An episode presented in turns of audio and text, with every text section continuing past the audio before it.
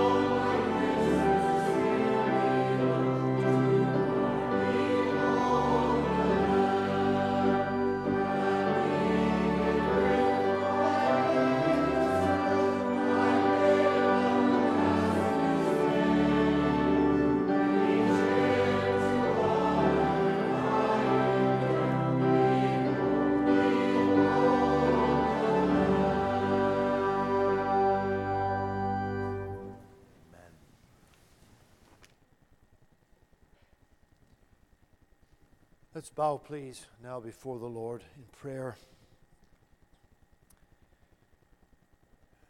Father, as we commence our evening time of worship, we do so with that thought upon our minds, in our hearts.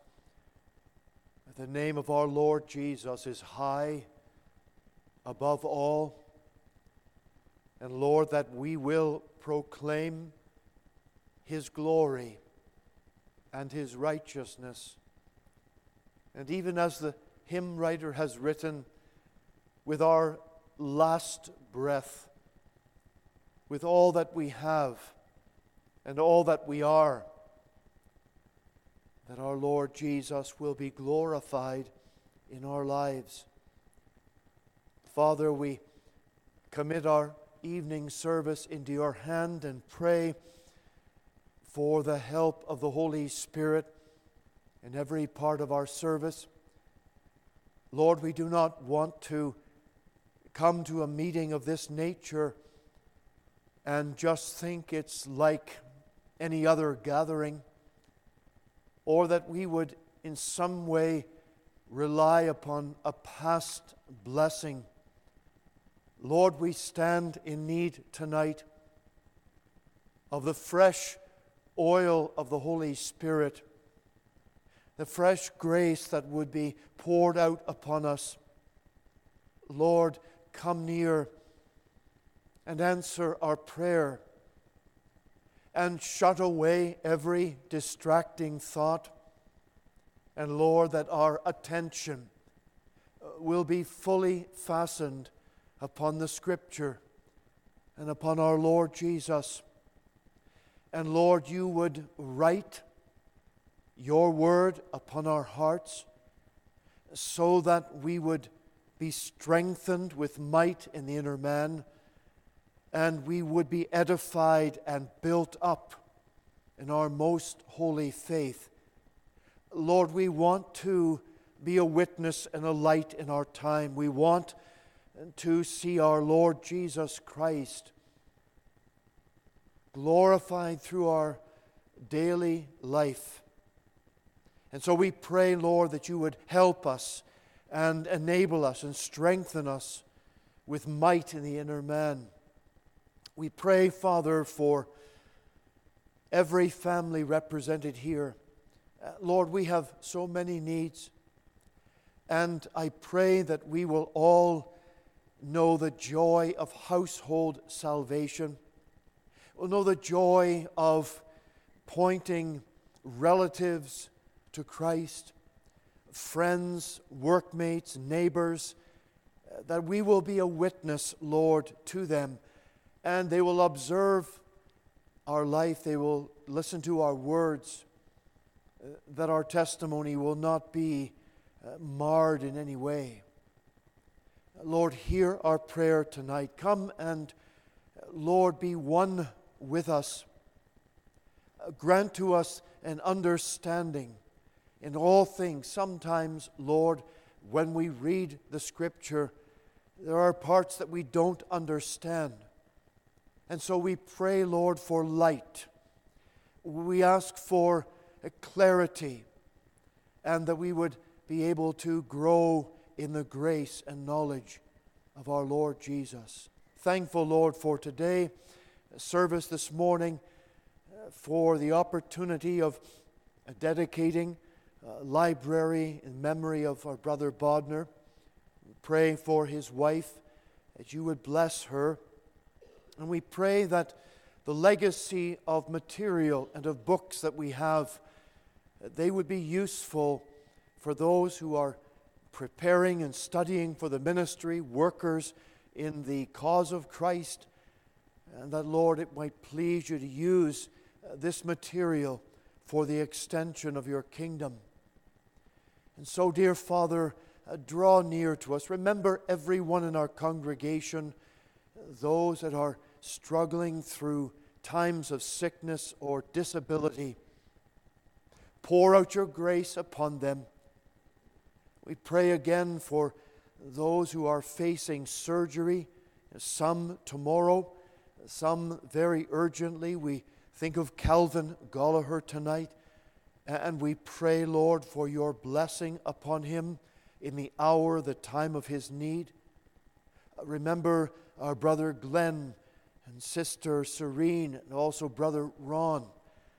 We hold all of these ones dearly, Lord, and earnestly up to you in prayer. Bless each one of them. And the shut ins, those who are elderly, the seniors, not able to be out sometimes at your house. Lord, pour out your Spirit richly upon them and bless them. So, hear our prayers tonight. We think too of the fellowship that we will have after the evening service. Lord, bless us. May we know the precious sweetness of the Savior's presence with us as we fellowship one with another. Bless us now tonight. Thankful again for the fellowship that we have had with uh, Pastor Joe and Sister Mira and for their children. And Lord, we pray for your rich blessing upon them in their work in Soendo. Uh, Lord, that they would know the Holy Spirit going in front of them to uh, bless their ministry on that island and among the people that they are witnessing to. And there would be growth in their congregation, uh, that the ministry they have among young and old would be richly blessed by the Holy Spirit. And the Lord, you would comfort their hearts and encourage them, and they would go back to their home and their ministry and work again, rejuvenated and encouraged and that we would remember them in prayer. Uh, Lord, bless them richly. Hear us tonight. Bless us now, Lord, we pray, as we continue in our worship. In Jesus' holy name we ask. Amen. Hymn number 34, as we continue in our worship tonight, we'll stand, please, again as we sing.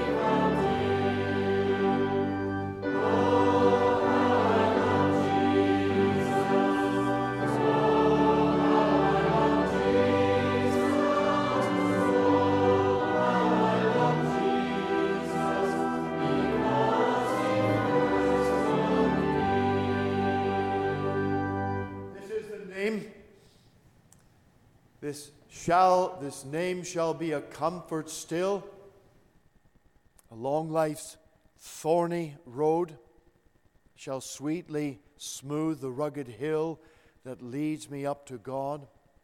And there, with all the blood bought throng, from sin and sorrow free, I'll sing the new eternal song of Jesus' love to me. The name of Jesus, we love to hear that name. We love to sing his praise. We enjoy to talk one with another of His glory and of what He has done for us. And what we are able to speak about here and now on this earth, well, it is but just a scratching of the surface of what and how we shall be able to communicate of the love and the wonder of Christ, because when we're in glory, well, we will not be limited by a failing memory We will not be uh, limited by, well, where does, does that verse in the scripture say? Where did you find that? all these things will become very clear then. And we will have the joy and the blessing of speaking one with another of the depth and the length and the breadth of the love of Christ. And it will be at that time for us very, very special. Let's sing this final verse.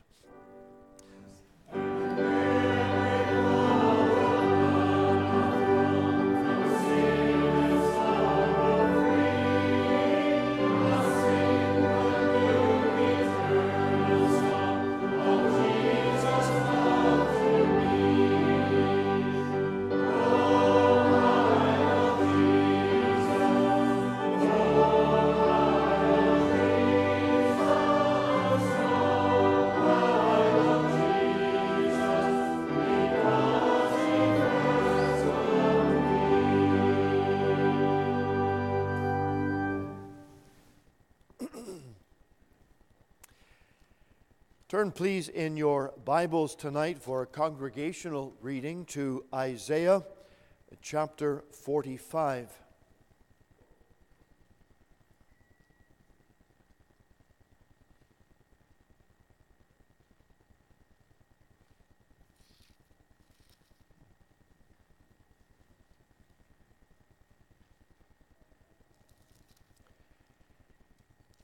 The book of Isaiah chapter 45, from verse 18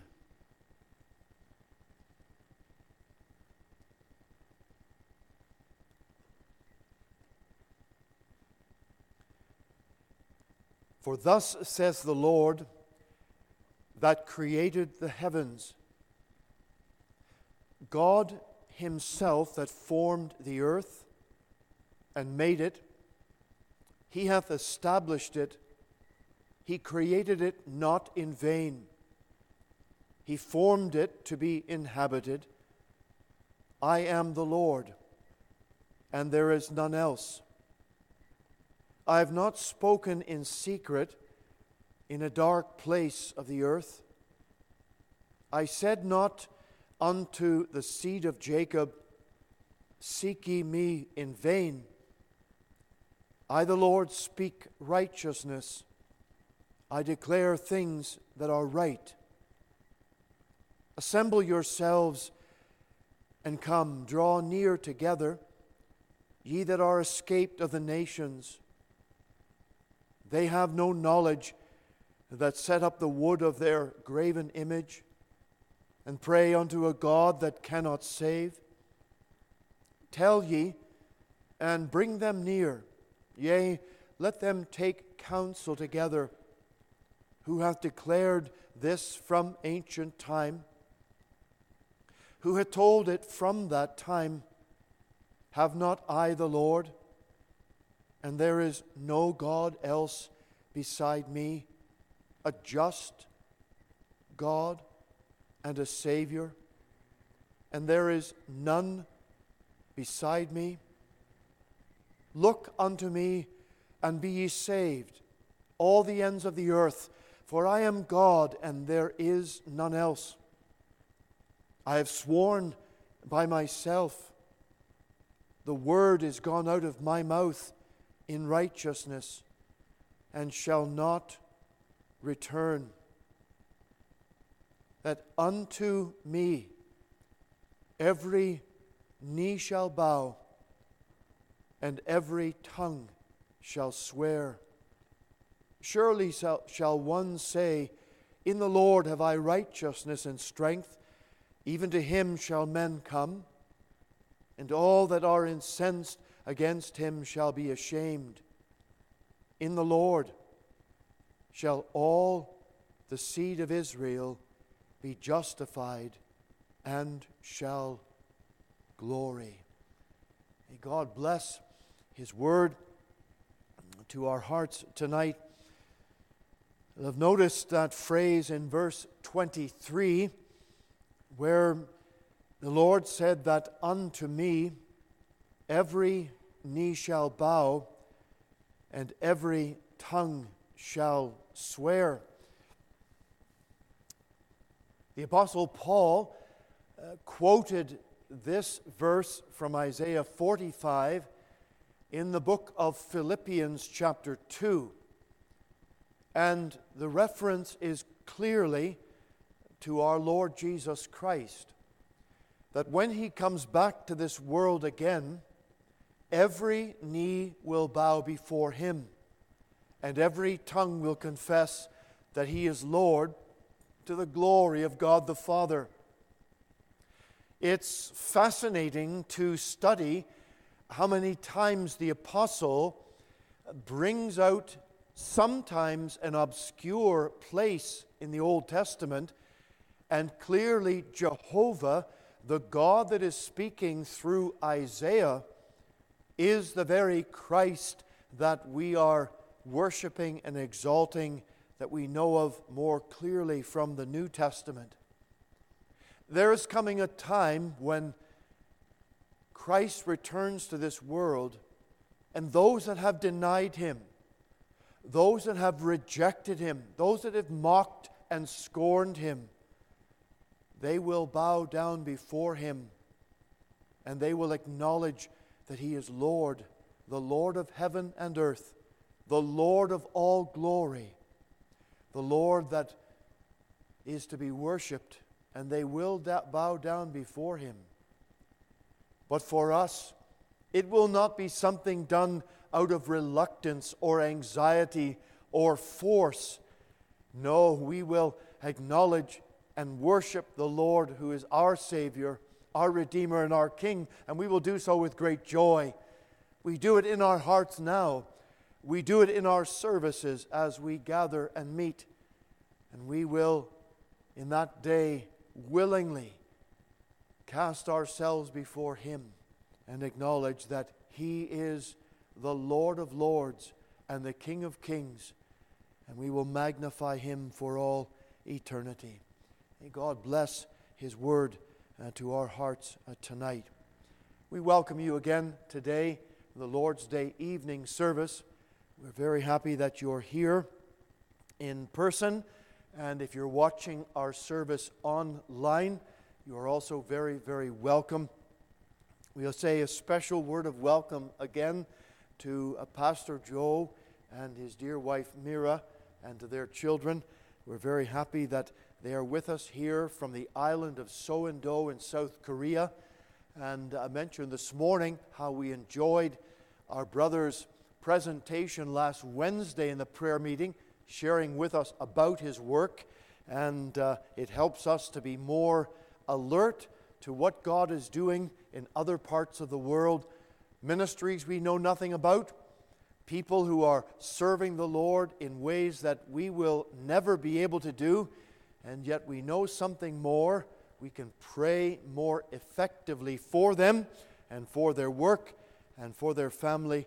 And so we're very thankful to have this time of fellowship with them. And Lord willing, they will be heading home uh, on Wednesday morning and arriving back to their home on Thursday.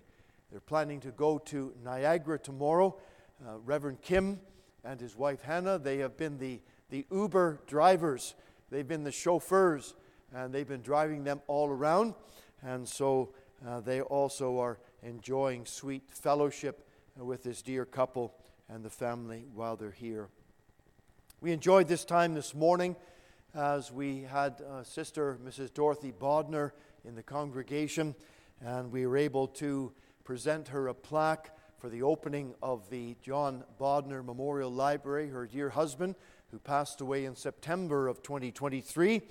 And uh, we had a time of fellowship also around the lunch table this afternoon. So they were, it was a special time, and I know Dorothy really appreciated that.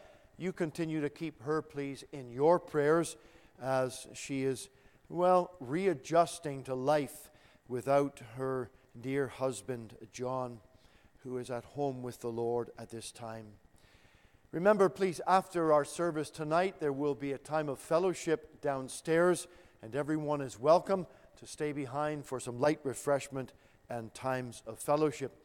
You may have noticed the pictures that were on the screens in the foyer of the family skating that we had yesterday. It was a, an enjoyable time, a couple of hours yesterday morning, and then a piece, pizza lunch back here at the church. I really appreciate those who were organizing and helping. Appreciate Josh and Daniel Santos as they uh, helped to arrange the uh, skating at the arena. That was appreciated, and others who were helping behind the scenes as well. Uh, it was a, an enjoyable uh, fellowship time together. Some are saying we need to do this more often and need to get out as a congregation together, and that's not a bad idea. And uh, we'll do this as uh, we're able and as the Lord leads us forward. Please remember Tuesday night, the ladies' Bible study, and that will be at 7 p.m. on Zoom only. And ladies, if you'd like to be a part of that, then speak to Brother McAnally, and he'll be sure uh, to give you the Zoom link. Wednesday, our prayer meeting, Bible study at 7:30. And then next Lord's Day, our services, Sunday school, 945, morning and evening services at the regular time, 11 and 6.30. Please remember that communion service will be after the morning next Lord's Day. Those are all the ministry announcements that we have. We're singing again, please, number 44 uh, to the Lord's praise. Ye servants of God, your master and proclaim. Let's stand as we sing.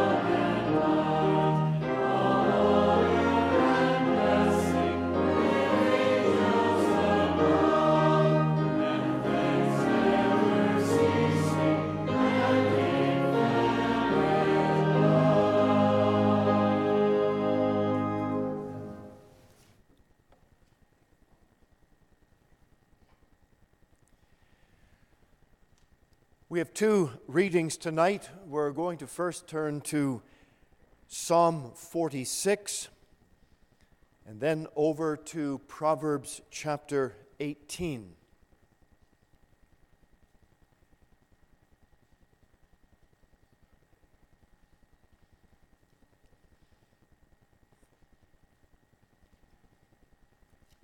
Psalm 46.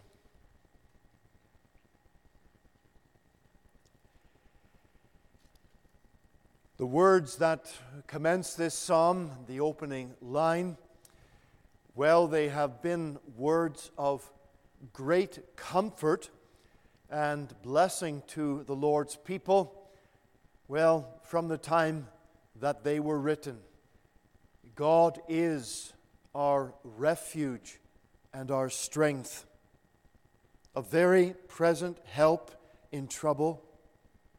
Therefore, will not we fear, though the earth be removed, and though the mountains be carried into the midst of the sea, though the waters thereof roar and be troubled, though the mountains shake with the swelling thereof, Selah. There is a river, the streams whereof shall make glad the city of God, the holy place of the tabernacles of the Most High. God is in the midst of her. She shall not be moved.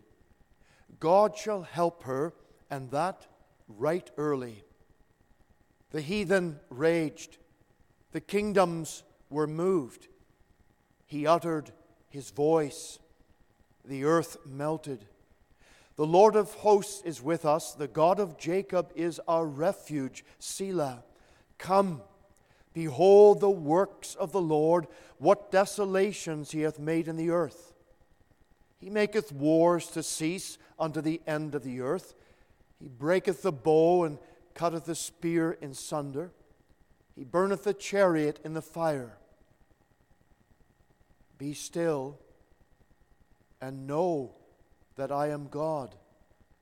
I will be exalted among the heathen. I will be exalted in the earth. The Lord of hosts is with us. The God of Jacob is our refuge. Proverbs chapter 18 and verse 10.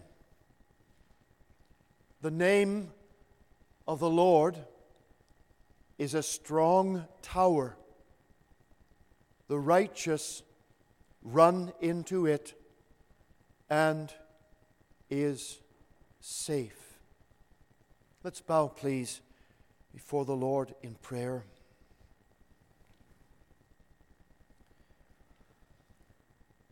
Father, as we have the Word of God open, we pray again for the opening of our hearts. Let our minds be alert. Take away distracting things. Lord, come and I pray, meet with us tonight. Pour out your Spirit so that we will learn and have these great truths applied to our heart. Lord, so many times we, we come to the Scripture and our minds seem to be clouded, closed over. Other things are taking our attention. Please, Lord, help us tonight to understand the Scripture and that it would be applied to our hearts. Give great comfort, Lord. Perhaps some soul is heavy and burdened down with one issue or another. O oh God, tonight come and pour in the oil of joy for mourning and give thee the garment of praise for the spirit of heaviness. Lord, hear our prayer tonight and bless us now. For Jesus' sake we ask. Amen. I want to think with you this evening on this verse of scripture from Proverbs 18:10. The name of the Lord is a strong tower. The righteous run into it and are safe. Psalm 46 and Proverbs 18 10, well, they are a good match. They are a good pair. They go together. The psalm encourages us to take comfort in uh, the one who cannot be moved, the one who is our refuge, and the one who is our strength. And as a result of this, you and I tonight can be still and know that the Lord is God. There are, I don't need to tell you, many instabilities, especially in the political climate of this day. Wars are rising, it seems, on many different fronts and you just don't know what tomorrow's news will alert us of, of some new hotspot, some new aggression that's taking place in the Middle East, other parts of the world. And as we look at these things and we wonder who is going to be the first one to push the button, and yet, friends, let us be sure that when those thoughts come into our minds, we are always cast back upon the truth that we worship a sovereign God who is in control of all the fingers that are on all the buttons, no matter where they are in this world.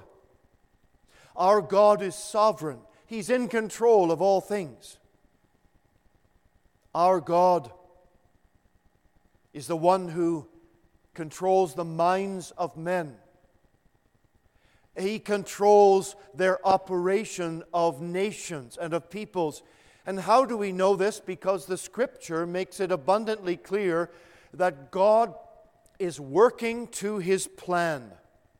He's working according to an ultimate purpose that he is bringing about to this world.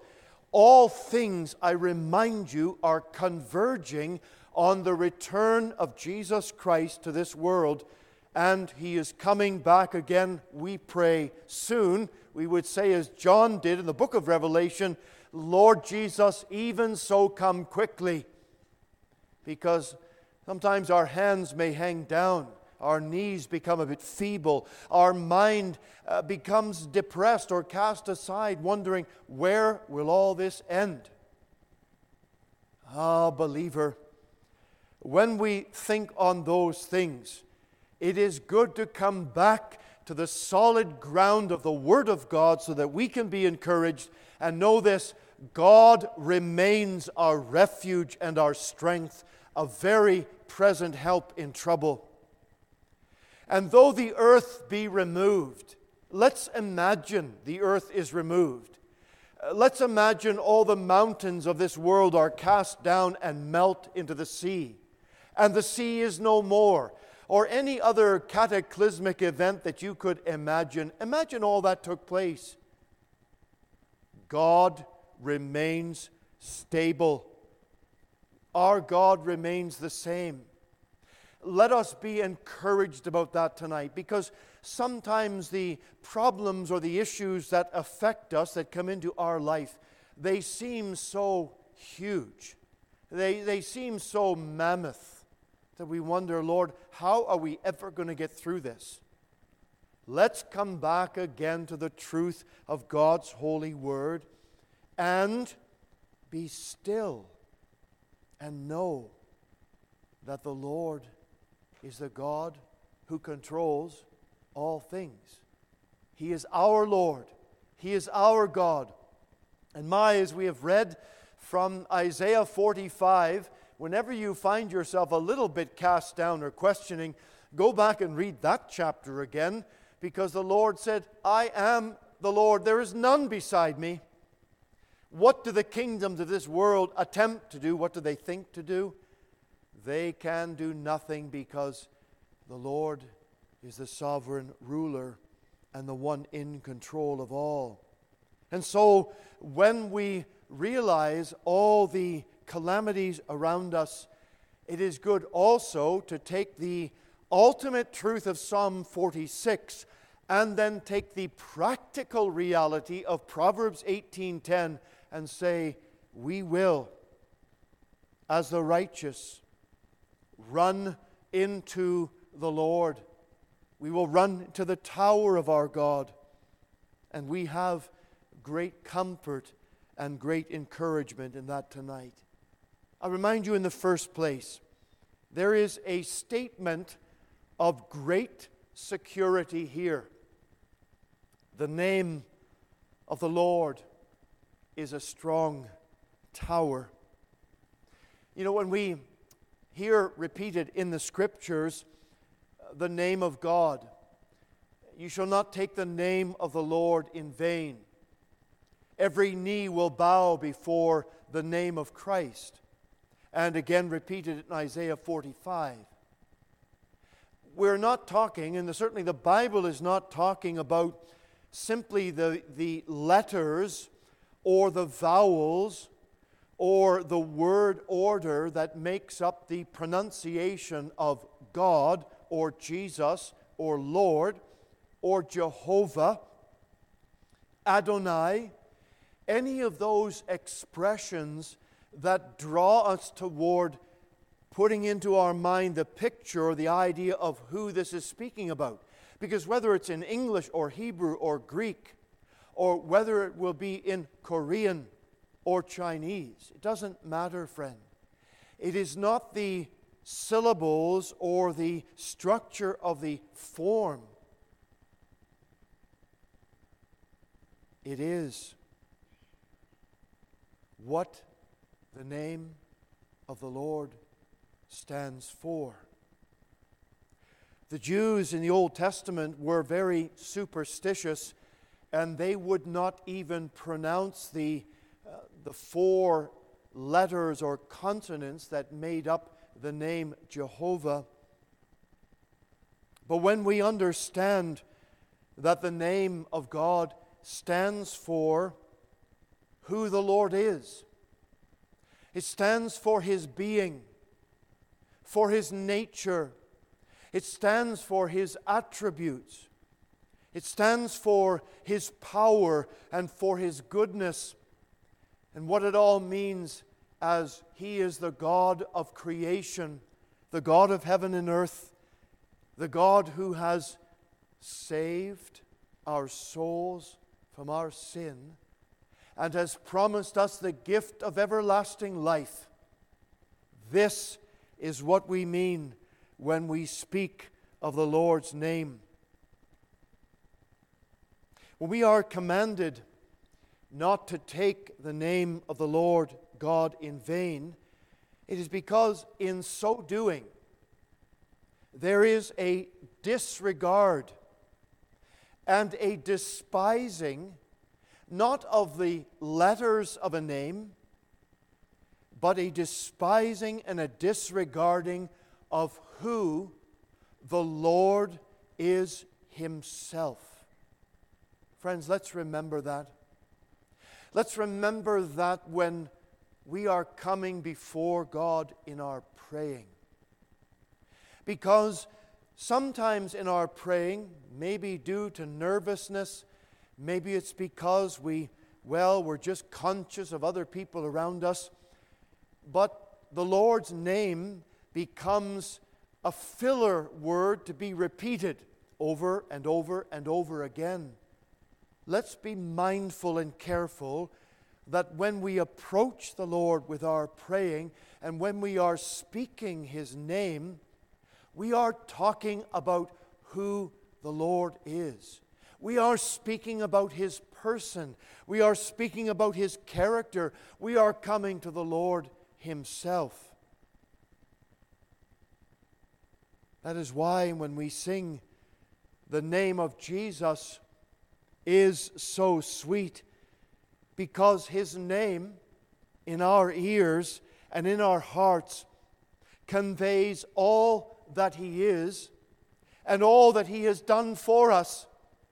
And the more we dwell upon who Christ is and what he has done for us, oh, friends, then we will highly cherish the name of our Lord Jesus, and we will not ever want to use his name in vain or in a frivolous way or in a casual way. There is a bad habit that maybe you have heard of people in a form of expression will say, OMG. They'll write that down. Or they'll say, oh, oh my God. And they'll say it in a way of just sort of even a happy expression. Friends, be careful. Do not use the Lord's name in a careless manner. We don't want to take his name in an empty way or a vain way. Because when we speak the name of our Lord, we are speaking about him we're speaking about His holiness, about His majesty, about His power and His glorious being. And in all of that, we do not want to cheapen the Lord or discount or throw His name aside in any way. The ungodly and the heathen, they trample the name of Christ. They will use it in a, a curse word They'll use it in a joking, jesting manner. Those same people who would throw down the name of Jesus Christ as a mockery or a curse word, they will not do the same to the name Mohammed. And the reason why is because they might lose their head. Ah, oh, friends, let us be careful. The Lord and his name and who he is, we are told here in our scripture that the name of the Lord is a strong tower because the Lord himself is a strong tower for us. We think of something that is a painting, uh, like if you were to uh, have a painted tower on a piece of canvas or cloth, well, it might shield you from the rain if you were to walk out and hold it over your head and stop the drips of water from coming on you. You might be able to hold up something like that and it would block the wind a little bit, but it's not going to stop any bullets or rocks. It's not going to protect you if some tree is going to fall upon your head. Man can make some very impressive fortresses and things that are strong and maybe even secure places, bunkers, places that can be resorted to when there is a bomb attack. But all the things and structures that man will make or that we kind of imagine as being something of protection to us, friends, all of those things are like popsicle sticks we lock our doors at night thinking that, well, once the door is locked, everything is secure. But those door locks are not very helpful.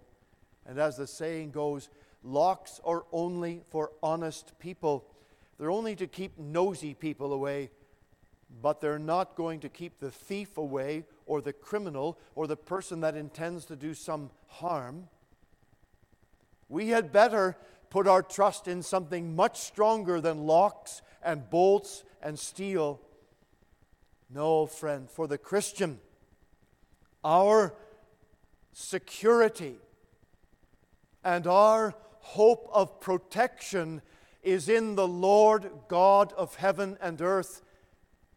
And we must come to reside there in that place. And if, believer, you are resting there, then you are putting into practice exactly the teaching of this scripture. The Lord is a strong tower for me.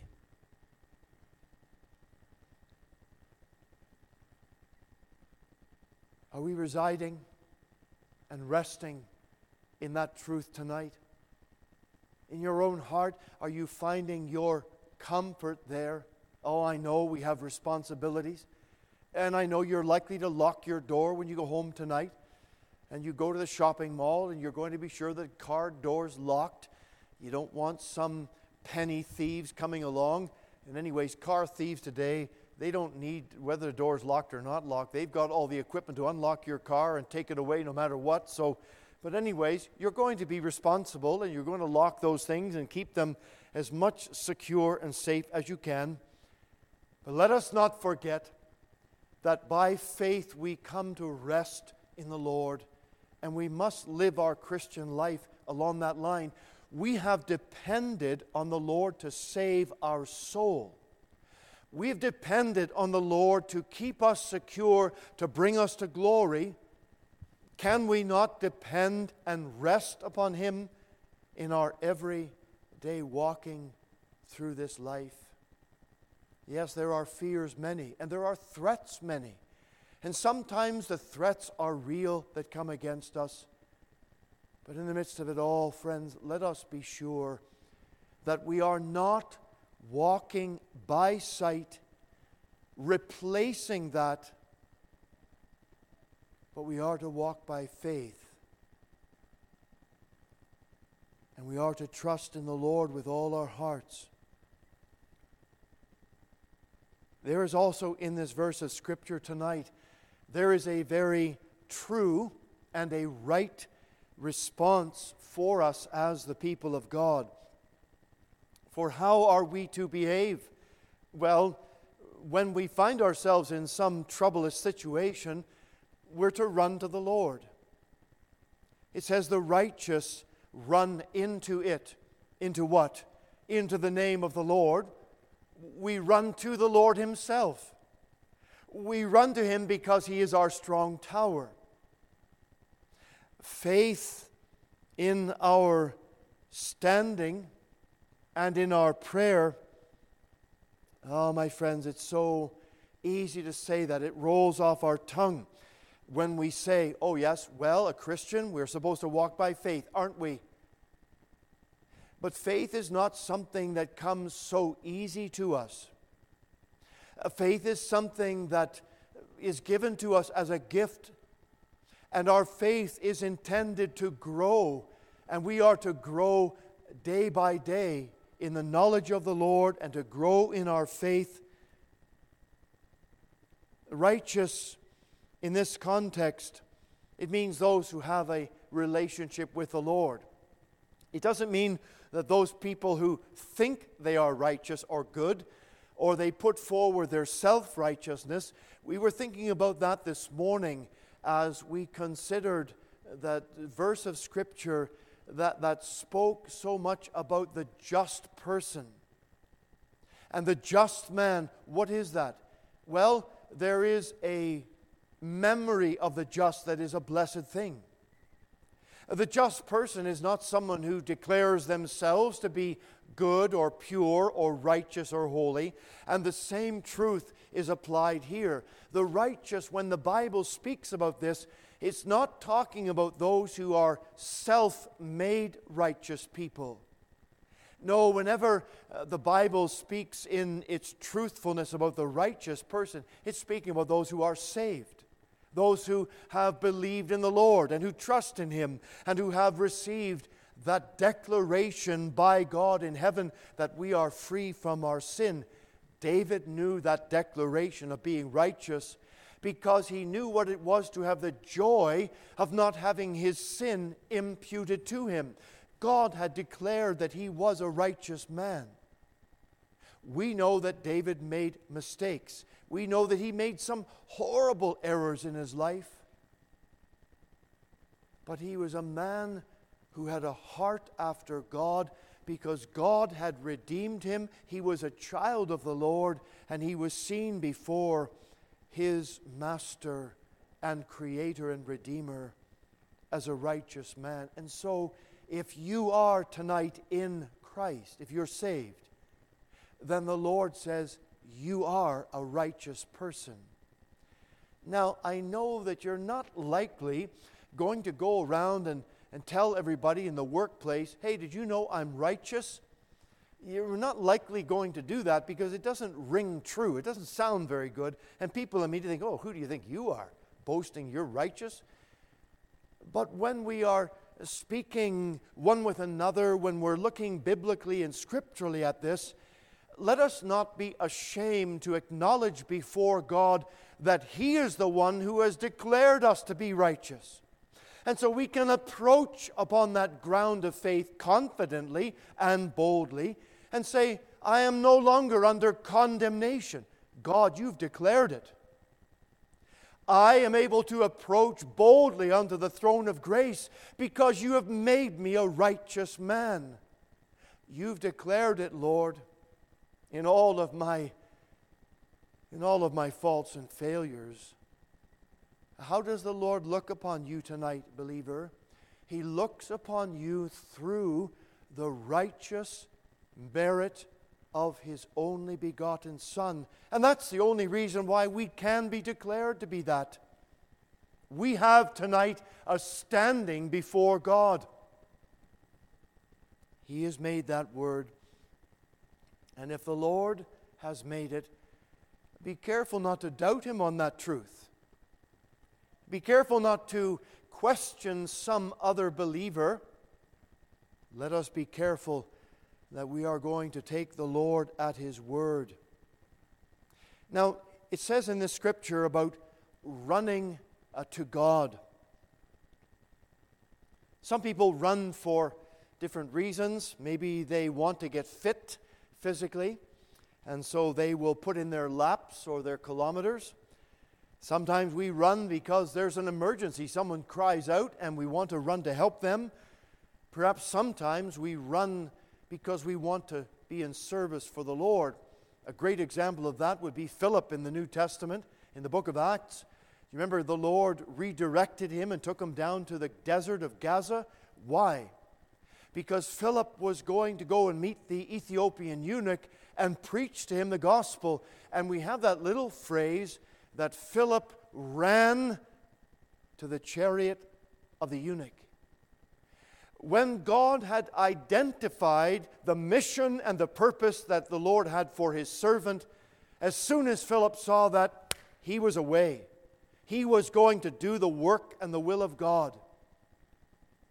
And therefore, he was running in the service of the Lord. Now, that's not the subject of our message tonight, but it's certainly worth us thinking about and asking the question Am I a runner for God? Am I running in the service of the Lord?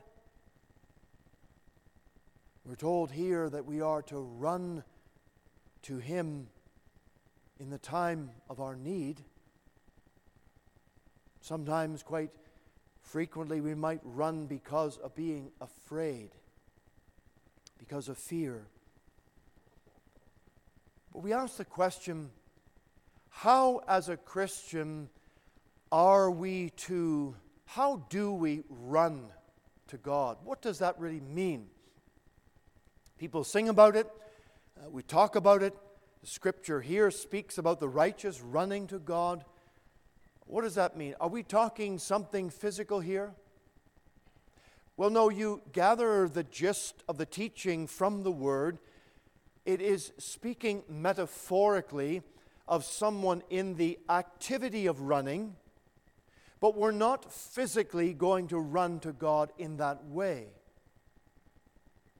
How is it then that a Christian is going to run to God? Well, I put before you that we will run to God first and foremost in the activity of our faith. We're going to run to the Lord by the faith that He gives to us and the very promises of His Word. Because when the Lord makes a promise, He expects us to take His word into our minds and into our hearts, and it's going to be meaningful. It's going to have content. It's going to do something in our lives. Look, let not the Word of God just go in one ear and out the other. Let, let, let not the Word of God, when you read it, just be as words on a page but pray its truth into your heart. We must therefore receive that word by faith, and we must engage our faith to apply it in our life. So, yes, believer, We are going to run to God by engaging the very gift of faith that the Lord has given to us.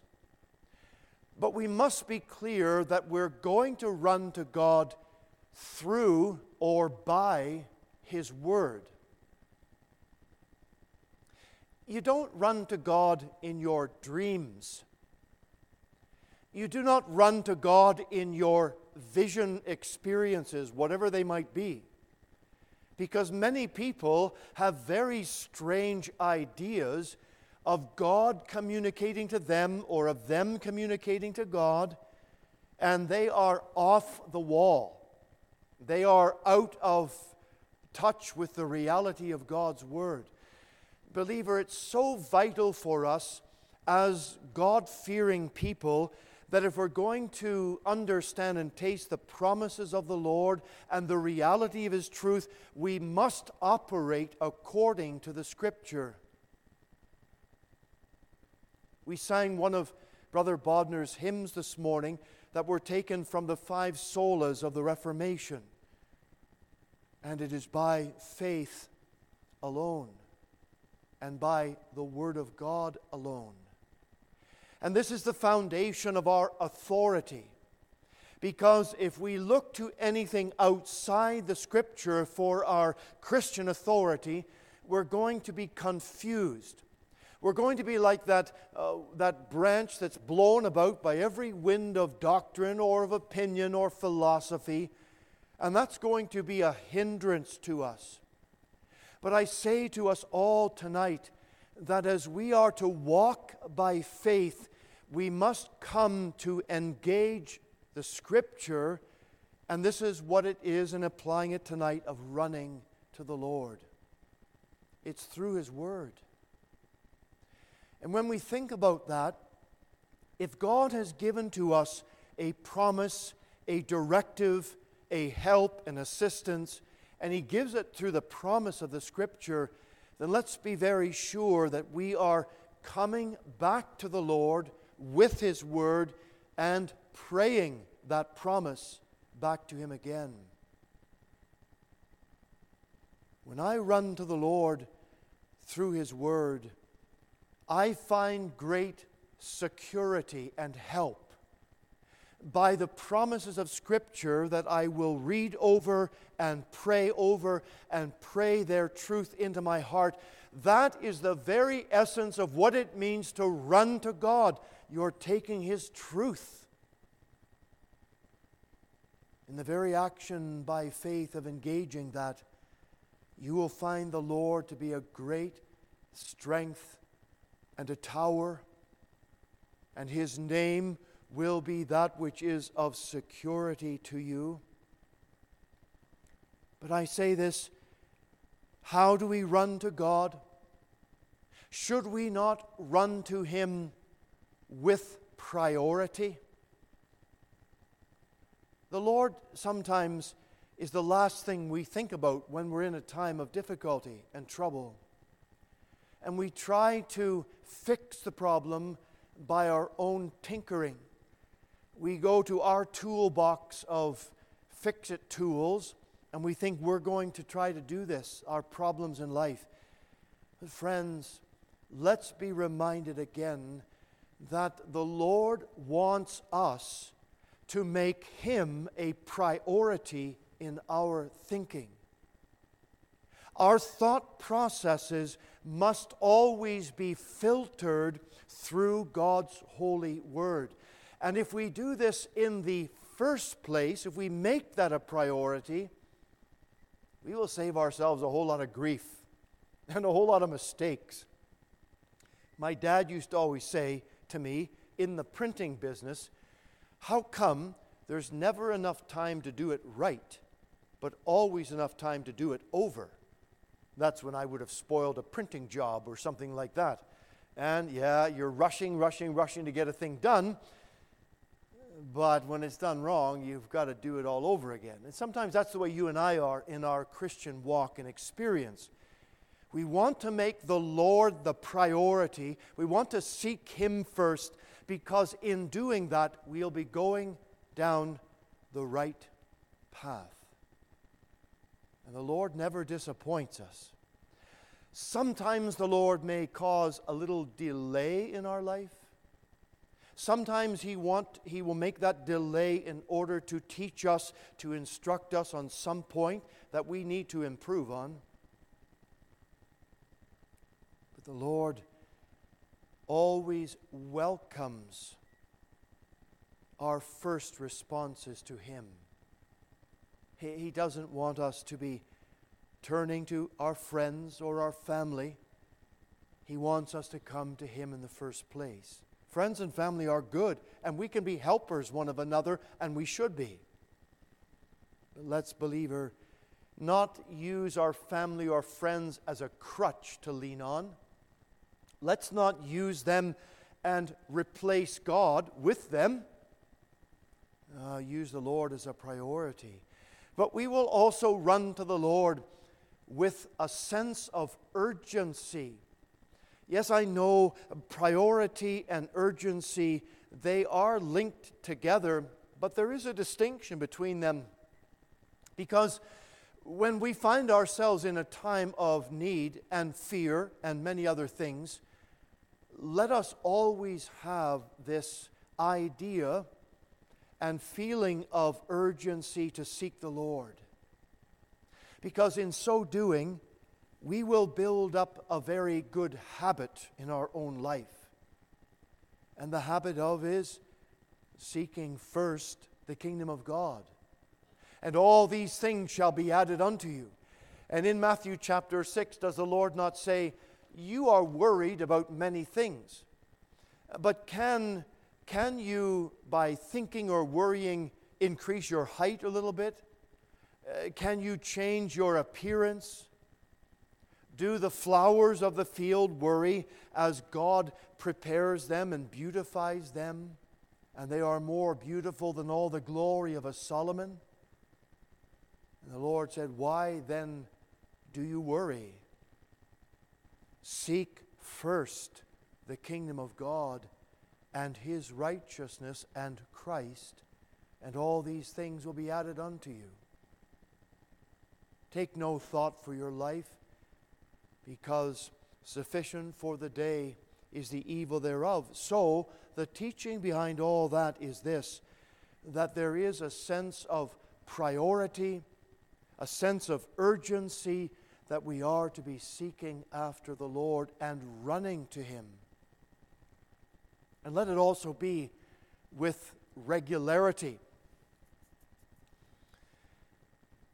So many times we find ourselves kind of a hit and miss approach to our devotions with the Lord and our, our study of His Word. It's, uh, well, if I, if I can get enough time in the day, if, if my schedule works out okay, then I'll give my certain time of reading and of praying to the Lord and seeking Him. Friend, that's not going to be the most helpful way for us to be growing in grace. It's certainly not that of a disciple, one who is disciplined in the manner and pattern of serving Christ. No, there needs to be a regularity in our approach to the Lord. Does the Lord ever say to us, now, now listen here, you're coming to me too frequently. You're coming and knocking on my door too regularly. I think it's time you gave me a break and just relaxed a little bit. Don't be so hyper about this. Friend, the Lord never says that to us. The Lord always says, Seek my face, run to me, come to me. I want you to walk in moment by moment communion with me. Imagine Enoch. Remember that guy Enoch in the book of Genesis? It says that he walked with God. And we're told the Lord took him he was a man who was in fellowship with God. I know Enoch's a unique character and very unusual because Enoch was not the only man who walked with God, and there are many others that have walked with the Lord, but the Lord didn't take them before their time. They went through the valley of death. But the point is this that Enoch sought God continually. He was in a constant frame of mind of communing with the Lord. He was he was constantly running toward the Lord. Yes, there was a regularity to his faith walk. Is that the way it is with us tonight? But also, to run toward God, there is a sense of great confidence that when we run, we will not be disappointed. The Lord is the one whose arms are open. I mean, what kind of a parent, when a little child is running with their arms open for mama or dada, and what parent is going to ignore them and turn away and say, I don't want you? That, that, that's not normal. That's not right. No, a loving mother, a loving father would always embrace that little one and pick them up and take them into their arms and love them. And that's exactly the way the Lord is with us. We have confidence to approach. Come boldly unto the throne of grace that we might obtain mercy and find grace to help in the time of our need. The Lord is no disappointment to us. God has not promised us skies always blue, flower strewn pathways all our lives through. But God has promised strength for the day, rest for the labor, light for the way, grace for the trials, help from above, unfailing sympathy, and undying love. Oh, friends, it's so important for us to run unto the Lord. So, this verse of Scripture, it's a statement with, of great security for us. It is a right response for us. But finally, there is a very comforting outcome. A very comforting outcome. The name of the Lord is a strong tower. The righteous runneth into it and is safe. And is safe. The word means simply to set on high, uh, to be lifted up. And so when we run to the Lord and He embraces us, what does He do? He picks us up. He lifts us up. He sets us on high. We are safe. A picture would be of David when he was fleeing from Saul, and if he was abiding in the tower on the mountain known as Masada, it was quite a fortress that could be protected by one soldier virtually.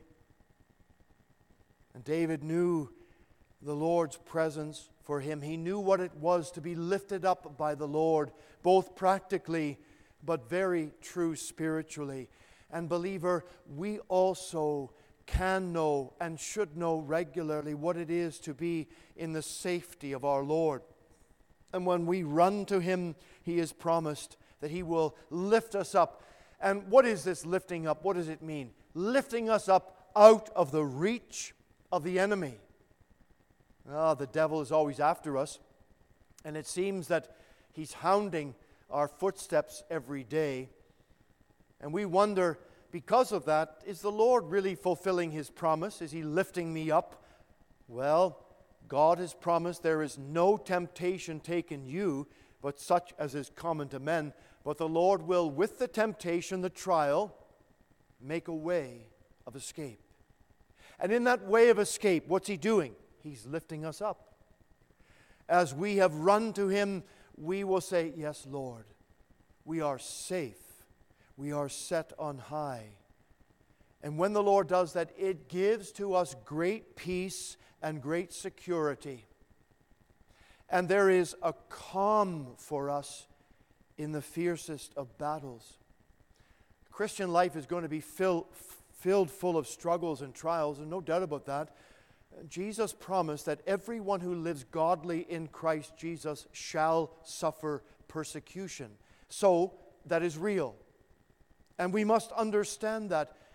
But in the storm and in the fierceness of the storm, we can know the peace of God that passes all understanding.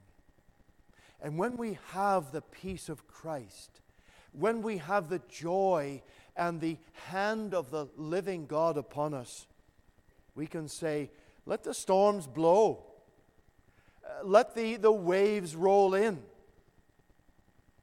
The boat of my faith and my salvation will not be swamped, it will not be overturned. Let us run to the Lord and always find in Him our refuge and our abiding comfort in Him. And make this our prayer tonight.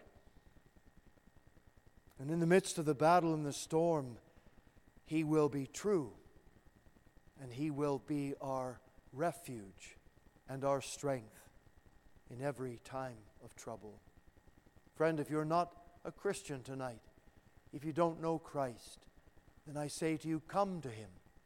Open your heart repent of your sin and call upon him as your Savior. Because at the sound of your voice, and I say the sound of your voice, of your spirit crying out to him, he will hear you, he will forgive your sin, he will heal you and save you, and you will know the joy and the peace of full salvation. We're going to close our service tonight by singing another hymn about the name of the Lord, number 45. And it may well be the same tune as the one we sang just a moment ago, but that doesn't matter. The words are important for us.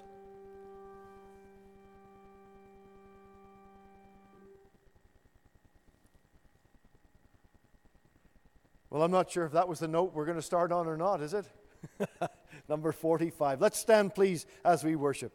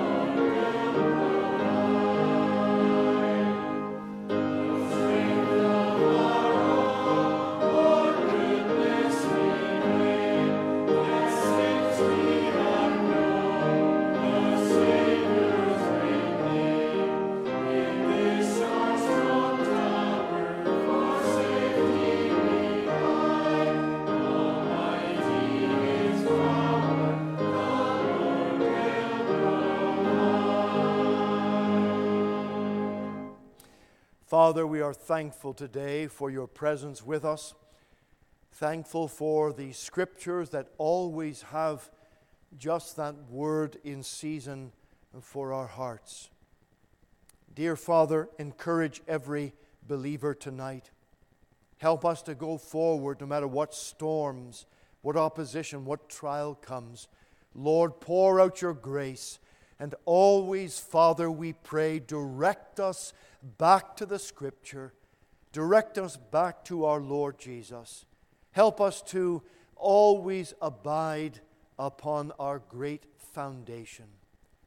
Lord, any tonight here who are not saved, any listening online, work in their hearts, Lord, we pray. For the sake of our Lord Jesus Christ, we are asking these things. And Lord, bless now our fellowship downstairs afterward.